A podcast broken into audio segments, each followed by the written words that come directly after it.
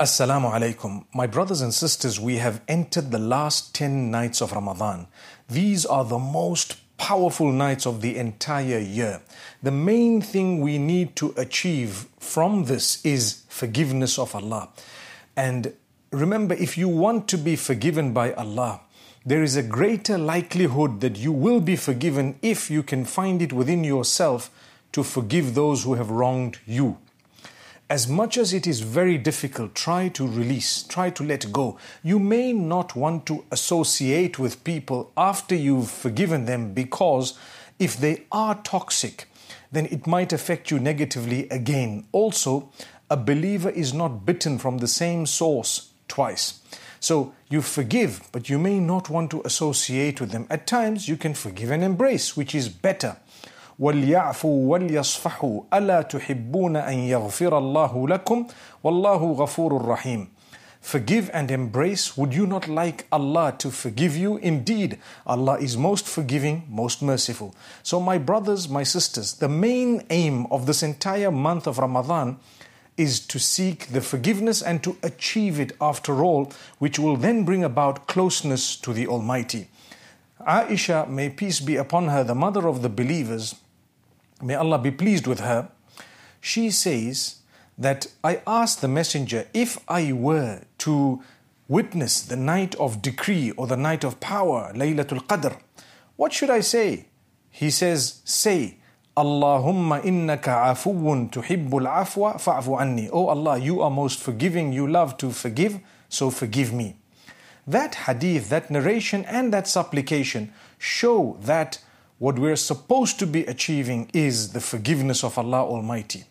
And like I said, learn to forgive others. Try, look, search within yourself. You know what? When you let go, not only will you be doing yourself a favor, but you will actually be earning the pleasure of Allah Almighty. Why should Allah forgive you and I? Allah doesn't need us. But when you show that you also have a quality of mercy, Allah has mercy on you. Irhamu man fil ardi. Yarhamkum man fis sama.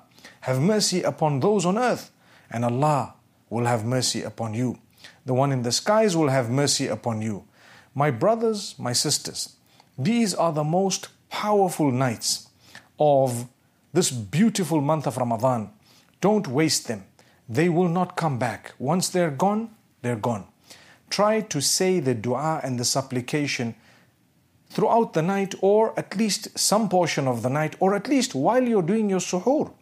Because when you're doing your suhoor, we have many factors that we need to look at. One is it's the last third of the night, which itself is already auspicious. It's the time of tahajjud.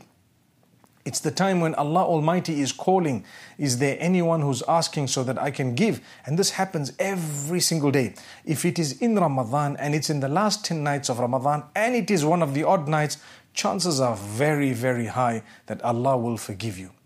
Once Allah forgives you, all the other supplications would come in. They are secondary. The, the primary supplication is, Oh Allah, forgive my shortcomings. Oh Allah, forgive me. Oh Allah, guide me. Oh Allah, help me. The rest of it is going to come. If we were to ask Allah for worldly items before we seek forgiveness, how would we be in terms of our supplication to Allah? We would actually be very miserly. We want what we want, but we don't want to please Allah. So the first thing you ask Allah, Oh Allah, be pleased with me, forgive me, forgive my shortcomings. I'm a human being, I make mistakes, I have made mistakes, I sin and I have sinned, but I will not do it again and I'm going to try my best to be the best possible person that I can. I will fulfill my instructions or the instructions you've placed on my shoulders. I'm going to do my best. I'm going to change my life. I'm going to strengthen me and so on. You ask Allah, Oh Allah, strengthen me. So when all this happens, you would achieve the pleasure of Allah Almighty. But if you are not going to feel the importance of these nights, and if the issue or the matter of Laylatul Qadr does not interest you, then you have a lot to work on. My brothers, my sisters, try harder.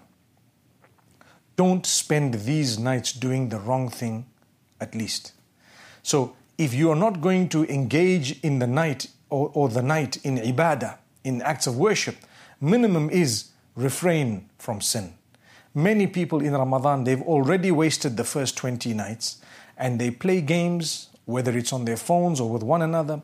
They sit on social media applications, either gossiping, slandering, or just wasting time. And sometimes sinning, showing themselves in the nude, or whatever else it may be. In the month of Ramadan, this is even more wrong, my brothers, my sisters. Don't waste these days. Use them in the remembrance of Allah, at least. Use them in some goodness, and Allah will multiply that for you. If you have protected yourself from haram, it is already a beautiful act of worship. If you are a person who's struggling with a specific sin, my brothers and sisters, for you to quit it during these 10 days and ask Allah to help you to continue that quitting of those sins or that particular sin outside of Ramadan as well, you would have succeeded. Seek the forgiveness of Allah. Many people struggle with a sin or two, a weakness or two. If you can protect yourself during these days and these nights, it's the most powerful thing that you would be able to achieve regarding that particular sin. Because ultimately, we want the forgiveness of Allah. How will you achieve the forgiveness if you haven't quit the sin? So it's all running up towards that particular forgiveness. And that's why when the Prophet, peace be upon him, speaks about Ramadan, he says, Whoever stands in Ramadan, whoever fasts in Ramadan uh, with conviction, hoping for a reward, whoever stands the night of Laylatul Qadr uh, in, in prayer, Allah, Allah, the, the Prophet Muhammad, peace be upon him, says, غُفِرَ لَهُ مَا تَقَدَّمَ مِن ذَنْبِهِ That person will be forgiven. All the previous sins wiped out. That goes to prove the most important thing you and I need to achieve from this month of Ramadan is forgiveness. The forgiveness of Allah. He's giving it.